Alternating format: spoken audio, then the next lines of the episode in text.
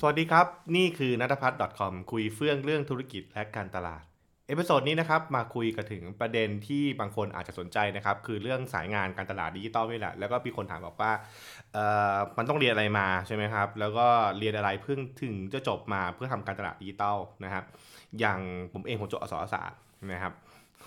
แล้วมีคนบอกว่า เอ๊ะแล้วอักษรศาสตร์มาทำงาน digital marketing ได้อย่างไร ผมบอกว่าอันนี้ก่อน เพราะผมไม่ได้คิดว่า digital marketing เป็นลิขสิทธิ์ของ คณะไหนหรือเอเป็นแผนกไหนนะฮะต้องฉะนั้นตรงเนี้ยผมต้องพูดให้ชัดเจนนะครับ ใครจะเห็นด้วยกับผมก็ได้ หรือจะไม่เห็นด้วยก็ได้นะครับ ผมก็ไม่ได้ติดอะไรนะ แต่ประจากประสบการณ์ส่วนตัวผมนะครับ ผมไม่ได้คิดว่านะครับผมไม่ได้คิดว่าคนที่ทำงาน digital marketing เก่งนะครับ จะต้องจบการตลาด หรือต้องจบสายนิเทศศาสตร์ นะครับถึงแม้ว่าเราจะคุ้นๆกับว่า digital marketing เนี่ยโอ้นี่ชื่อบอกอยู่แล้วการตลาดดิจิตอลใช่ไหมหรือนี่อ่าหรือเรื่องของ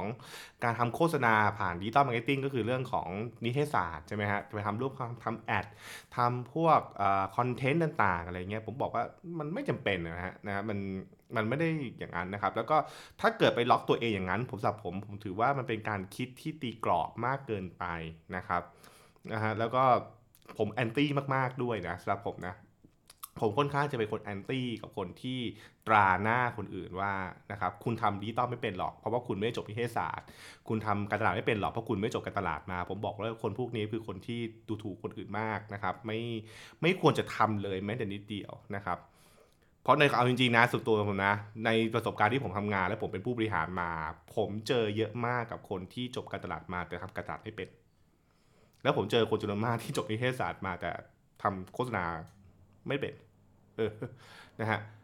คุณแก่พูดว่าอะไรผมบอกอย่างนี้ก่อน คือนี่นี่คือมุมมองของผมเรื่องด้านด้านการศึกษานะครับ ผมบอกอย่างนี้ก่อนว่า การเรียน 4 ปีในมหาวิทยาลัยนะครับ หรือใครจะเรียนปริญญาโทนะครับในในในเรื่องของแบบว่า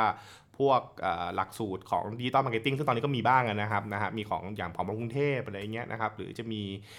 หลักสูตรที่ปริญญาบัตรต่างๆนะครับก็จะมีเยอะมากนะฮะหรือจะมีพวกคอร์สออนไลน์ต่างๆเนี่ย ผมบอกนี้ก่อนว่า การที่เราได้ผ่านกระบวนการการเรียนรู้เป็นเรื่องที่ดีนะครับ เพราะฉะนั้นการเรียนในมหาวิทยาลัย การเรียนนิเทศศาสตร์ การเรียนการเรียนเรียกว่าพวกสายการตลาดต่างๆนะครับ ถือมีภาษีดีนะครับ มีภาษีที่ดีเมื่อสามารถประเมินได้ว่านะครับเป็นคนที่ผ่านกระบวนการการเรียนรู้นะครับมานะครับ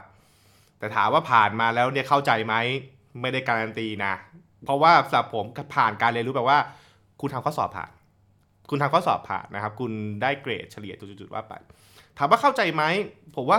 ผมว่าทุกคนเราทุกคนก็พอนึกออกนะคือสมัยเรียนมหาวิทยาลัยเนี่ยบางทีเราก็ตอบไปโดยที่เราเราก็ไม่ได้เข้าใจเลยหรอกแต่เราตอบเพราะว่าเราท่องมาหรือเราเรียกว่าอะไรอะติวกันมาว่าต้องตอบแบบเนี้ยคือเราติวมาว่าต้องตอบแบบนี้เพื่อได้คะแนนแบบนี้ แต่ถามว่าเข้าใจไหม อาจจะไม่ได้เข้าใจก็ได้นะฮะเออเพราะฉะนั้นนั่นนั่นคือสิ่งที่เกิดขึ้น มันถึงไม่แปลกว่าทำไมทุกวันนี้คนทำ SWOT analysis กัน แต่ว่าไม่รู้ทำทำไมอะใช่ไหมคือคือรู้ว่า SWOT analysis คืออะไร แต่ไม่รู้ว่าทำทำไม และไม่รู้ว่าต้องกรอกอะไรเพื่อในนั้นใช่ไหมฮะเออเนี่ยนี่คือสิ่งที่สิ่งที่ผมคิดอย่างนั้นเพราะฉะนั้นคือพอพอพูดแบบนี้ปุ๊บผมจะบอกว่านะครับการเรียนมหาวิทยาลัยมันทำให้คุณมีโอกาสในการที่คุณจะได้เรียนนะครับ เช่น คุณเรียนเรื่องโฆษณา คุณเรียนเรื่องสื่อสารการตลาด คุณเรียนเรื่องของ branding นะครับ ถามว่าเข้าใจไหม อีกเรื่องหนึ่งนะครับ คือมีความรู้ไหมอีกเรื่องหนึ่งเลยนะนะฮะ และที่สำคัญคือมีความรู้และทำได้ไหม skill อีกไหมอีกเรื่องหนึ่ง เพราะฉะนั้น เพราะฉะนั้นเนี่ยผมก็จะพูดกับแบบว่าท้ายที่สุดแล้วการทำงาน digital marketing เราไม่ได้ care คนที่เรียนมา เราไม่ได้ care คนที่รู้ เรา care คนที่ทำเป็น คือทักษะ นะฮะเพราะฉะนั้นเมื่อพูดถึงทักษะปุ๊บเนี่ยผมจะบอกว่ามันมีกระบวนการมากมายที่ทำให้คุณเกิดทักษะนะครับมันไม่จำเป็นจะต้องเป็นเรื่องของการที่คุณจะต้องเข้าไปคอร์สเรียนก็ได้นะครับอย่างพวกผมเองเนี่ยผมเป็นสายรุ่นบุกเบิก digital marketing อย่างเงี้ยนะครับมันก็ไม่มีคอร์สเรียนอะถูกป่ะเราก็ต้องอ่านเองนะฮะอ่านเองลองเอง แล้วก็สังเคราะห์องค์ความรู้ขึ้นมาเองเนี่ยเป็นต้นใช่ไหมครับเอ่อทุกวันนี้แบบเนี่ยหนังสือ content marketing ที่ผมเขียนอยู่เงี้ยมันกลายเป็นตำราไปเนี่ยถามว่า แล้วคุณแก่ ผมก็สังเคราะห์ขึ้นมาเอง ผมก็เรียกว่าไปตกผลึกจากประสบการณ์ต่างมา แล้วก็รวบรวมมาถูกไหมใช่ไหมฮะมันก็เป็นกระบวนการทดลองเรียนเรียนเรียนรู้แล้วก็สะสมนะครับ เพื่อที่จะเข้าใจสิ่งต่างๆอะไรเงี้ยนะฮะอืมแต่ทีนี้เนี่ยเอ่อพอผมพูดแบบนี้ผมก็บอกว่า เพราะฉะนั้นเนี่ยถามว่าเรียนจบอะไรมานะครับเอ่อเรียนจบอะไรมา ผมก็ต้องกลับไปบอกว่างั้นเราเข้าใจก่อนนิดนึง ทักษะที่จำเป็นในงานสายงาน digital marketing คืออะไรบ้าง ใช่ไหมครับ ตรงนี้มันจะเป็นมันจะเป็นเรื่องของ skill set และมันมันมันไม่ใช่เรื่องของ knowledge นะ มันคือ skill นะฮะซึ่ง skill ที่ว่าเนี่ยนะครับมันก็จะขึ้นอยู่กับสายงาน digital marketing อีก เพราะมีสายงานนะฮะมันมีสายงานคอนเทนต์สายงาน planning สายงาน media นะครับสายงานวิเคราะห์ analytic นะฮะมีสายงานเรื่อง MarTech ต่างๆ ไปเป็นต้น ซึ่งพวกนี้ก็จะมีทักษะที่มันย่อยออกไปทั้งฝั่งที่เป็นเรียกว่าที่ที่เป็นตัว soft skill แล้วก็ hard skill ใช่ไหมนะฮะมันอาจจะมีทักษะที่เป็นพื้นฐานด้าน digital marketing และทักษะที่เป็นเชิงลึกของสายนั้นๆอยู่ อย่างเช่น ถ้าเกิดว่าคุณอยู่สายงานคอนเทนต์คุณก็ต้องมีความเข้าใจเรื่องของพื้นฐานการสื่อสารการตลาดต่างๆ คุณต้องเข้าใจว่าการตลาดทำงานยังไงใช่ไหมฮะแล้วคอนเทนต์ทำงานยังไงในการตลาด และคุณอาจจะมีความชำนาญเป็นพิเศษในเรื่องของการเขียนคอนเทนต์การสร้าง artwork การตัดต่อวิดีโอต่างๆ content production เป็นต้น นะครับรวมไปถึงเรื่องของการประเมินผลนะฮะการวิเคราะห์ว่าคุณจะต้องทำอะไรต่อไปกับคอนเทนต์นั่นคือฝั่งที่เป็นเรื่องของ content marketing นะฮะคุณจะเห็นว่ามันก็จะมีการเข้าใจแต่ว่า content marketing ก็คงไม่ค่อยไปยุ่งกับฝั่งที่เป็น MarTech อะใช่ไหมก็คือจะไปยุ่งกับฝั่งที่เป็นพวกอ่าเนี่ยนะครับเรื่องของคอมมูนิเคชันเป็นหลัก แต่ฝั่งที่เป็น planning เนี่ยนะครับมันก็จะเป็นฝั่งที่ต้องคิดเรื่องของ strategy นะครับต้องเป็นเรื่องของการเข้าใจปัญหาเข้าใจเรื่องของอาสถานการณ์ต่างๆ วิเคราะห์สถานการณ์ให้เป็นนะครับ problem solving จากนั้นก็ต้องเข้าใจเรื่องของว่าเฮ้ยเราจะมีเครื่องมืออะไรบ้างในการแก้ปัญหา เพราะฉะนั้นก็ต้องรู้จักเรื่องของเครื่องมือต่างๆนะครับเช่นสื่อ channel นะฮะต้องมีความรู้พื้นฐานมากมายนะครับเพราะฉะนั้นเนี่ย planning ก็จะเป็นแบบหนึ่ง สาย analytic แน่นอน เขาก็ต้องไปเขาก็อยู่เรื่องของ Data เขาต้องเข้าใจเรื่องแบบเฮ้ย Data Tracking ทำงานยังไงมีเดียทำงานยังไง Optimize ยังไงเป็นต้นใช่ไหมครับเพราะต้องรู้ว่าที่มาที่ไปของ Data เป็นอย่างไร เพราะฉะนั้นเนี่ยมันก็จะเห็นว่ามันมีมันมีหลายสายงานนะครับ ซึ่งก็คงจะเล่าได้เยอะทีเดียวนะครับแต่ว่า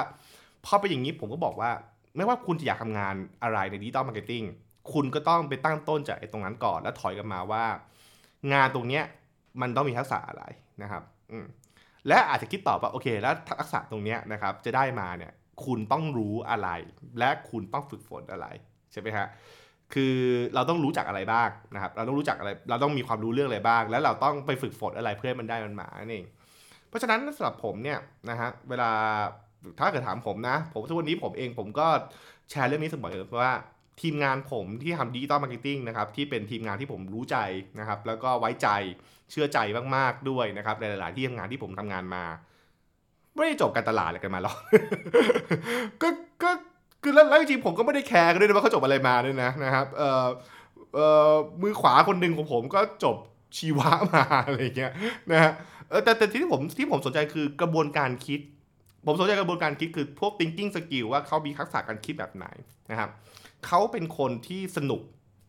กับกระบวนการใช้เทคโนโลยีพวกนี้หรือเปล่าใช่ไหมฮะแล้วเขามีความสนใจเรื่องพวกนี้มากน้อยแค่ไหนนี่คือสิ่งที่ผมแคร์มากกว่าที่สำคัญนะครับเพราะสุดท้ายเนี่ยเวลาเราเข้าทำงานจริงปุ๊บเนี่ยนะครับโดยเฉพาะ digital marketing เนี่ยนะฮะผมก็จะพูดบอกว่าณวันนี้เนี่ยนะครับถ้าเรามองย้อนไปจริง ๆ ว่า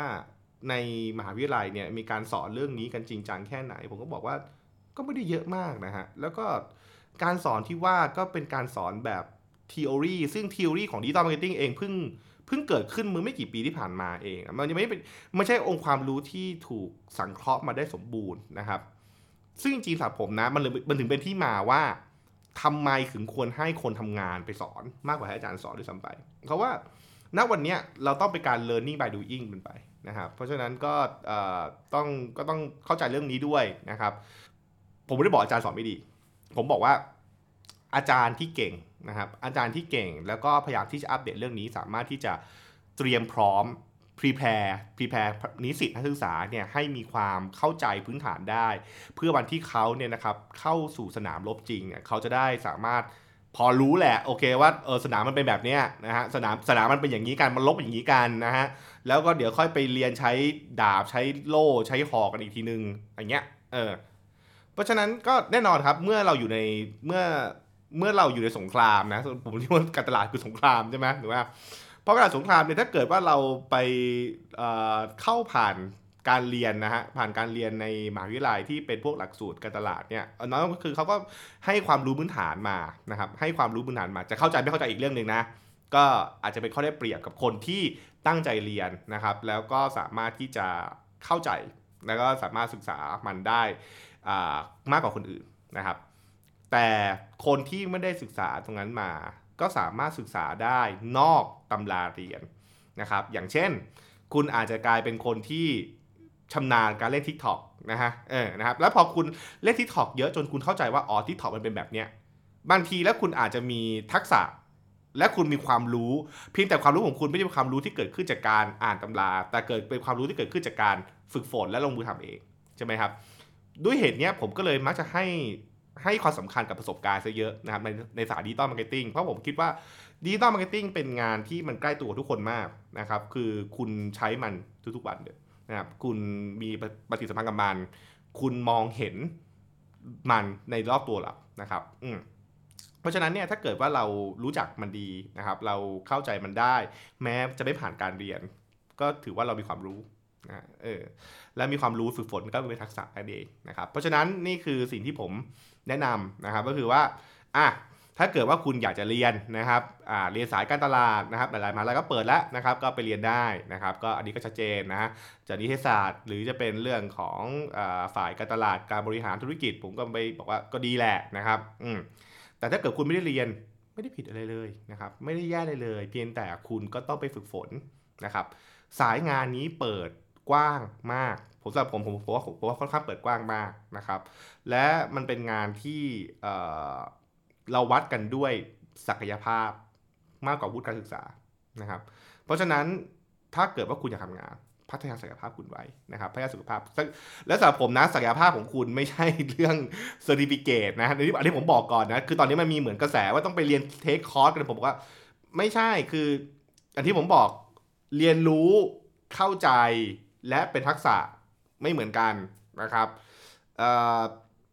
ผมสนุกและอยากทำงานกับคนทำงานมีทักษะนะครับนะฮะคนรู้แต่ไม่มีทักษะเนี่ยผมก็คุยได้นะ ผมก็คุยได้แต่ว่าอาจจะต้องแบบฝึกฝนกันพอสมควรนะครับนะฮะอันนี้ก็เป็นเรื่องเป็นเรื่องที่ต้องอต้องเข้าใจนะครับ แล้วก็ไปลองพิจารณาตัวเองแล้วกันว่าคุณตอนนี้อยู่ตรงไหนนะครับ ก็เล่าสู่กันฟังไปแล้วก่อนแล้วกันนะครับ แต่ว่าผมปิดท้ายอย่างนี้นะครับ ผมผมยังยืนยันประโยชน์เดิมว่าผมไม่เห็นด้วย และผมแอนตี้มากนะครับผมแอนตี้มากกับความคิดที่ปักธงว่านะครับ คุณต้องจบสายนี้มาเพื่อทำงานนี้ ผมว่าความคิดนี้เป็นความคิดที่แคบแคบมากนะฮะคือคือผมว่ามันมีอาชีพไม่กี่อาชีพบอกที่คุณสามารถที่แบบว่าคุณต้องจบสายตรงสายมาแล้วแบบว่าคุณถึงทำทำได้อย่างเช่น หมอเงี้ยคือคุณต้องมีไลเซนส์ไงถูกป่ะใช่ไหมฮะแต่ถ้าเกิดว่าเป็นอาชีพที่แบบโดยเฉพาะงานสายงานการตลาดหรือทำธุรกิจนะ ผมบอกเลย มันมันไม่มีไลเซนส์นะฮะมันไม่มีลิขสิทธิ์เพราะฉะนั้นเนี่ยคืออย่าตราหน้าคนอื่นว่านะครับอย่าตราหน้าคนอื่นว่า คุณไม่จบนิเทศศาสตร์มา คุณไม่จบอสอ่าคุณไม่จบการตลาดมาอะไรเงี้ยนะครับ คุณถึงมาทำการตลาดอะไรอย่างเงี้ยเออแบบไม่ได้อะไรเงี้ยนะฮะผม ผมไม่ผมไม่ผมรู้สึกว่าการการที่ใครไปพูดแบบนี้นะครับ มันเป็นการเหยียด มันเป็นการเหยียดและเป็นการดูถูกคนนะครับ ผมผมให้โอกาสคนนะครับ แล้วผมเชื่อในการในเชื่อในศักยภาพมนุษย์นะครับ เพราะฉะนั้นเนี่ยต่อให้คุณไม่เรียนจบการตลาด คุณสามารถเป็นนักการตลาดที่เก่งได้ ผมคิดอย่างนั้น ต่อให้คุณไม่จบเทศศาสตร์ คุณก็สามารถเป็นนักโฆษณาที่เก่งได้นะครับ เออเพราะฉะนั้นขอให้มีมาเซตแบบนี้ไว้ อันนี้คือนี่คือความเชื่อส่วนตัวผมเลยนะครับ ใครจะไม่เห็นด้วยกับผมผมไม่ว่าอะไรนะครับ แต่